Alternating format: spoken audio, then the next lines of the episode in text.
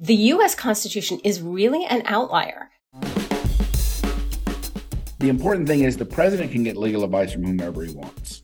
We're seeing something like 75 or 85,000 original new secrets that are classified every year. Hi, I'm Peter Shane. I've been a law professor for a little over 40 years. I went to law school starting the same summer that Richard Nixon resigned. There he was on the lawn of the White House waving farewell from his helicopter because the exposure of the Watergate cover up ended his presidency. And a month later, I was in law school studying constitutional law.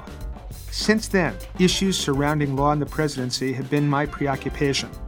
And it turns out a lot of those issues are complicated.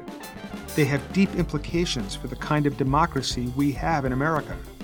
And that's what we'll explore here on Democracy's Chief Executive, my new podcast. We'll discuss how law shapes the powers of the president, from the ceremonial how can we legally hold the White House egg roll every April? To the critical. To Some of the most sensitive national security law issues. We'll ask Can Congress constrain the president? What can courts do to hold presidents accountable? Few issues facing the nation have been more important. In part, issues of presidential power have become more pressing because Congress seems to be less and less capable of making hard decisions.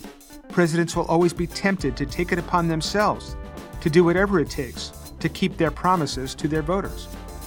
Presidents can't wave a magic wand. They supposedly operate within the law, but the law that applies to presidents can be vague and uncertain. Some of the most egregious abuses of executive power have actually relied on claims of inherent constitutional emergency authority. It also includes the CIA's torture program after 9 11 and the NSA's warrantless wiretapping of Americans' communications. As citizens of a democracy, what do we want presidents to do? Play it safe and interpret their powers narrowly? Or push the legal envelope when they think the good of the country requires it? What's at stake if they make the wrong choice? This is Democracy's Chief Executive. Over the next six episodes, we'll unearth how law shapes the presidency. These conversations with academics and former White House senior staffers will help you to understand what the relationship is between law and presidential power. We say that no one is above the law, but is that really true, even for the president? Democracy's Chief Executive. Subscribe now wherever you find your podcasts.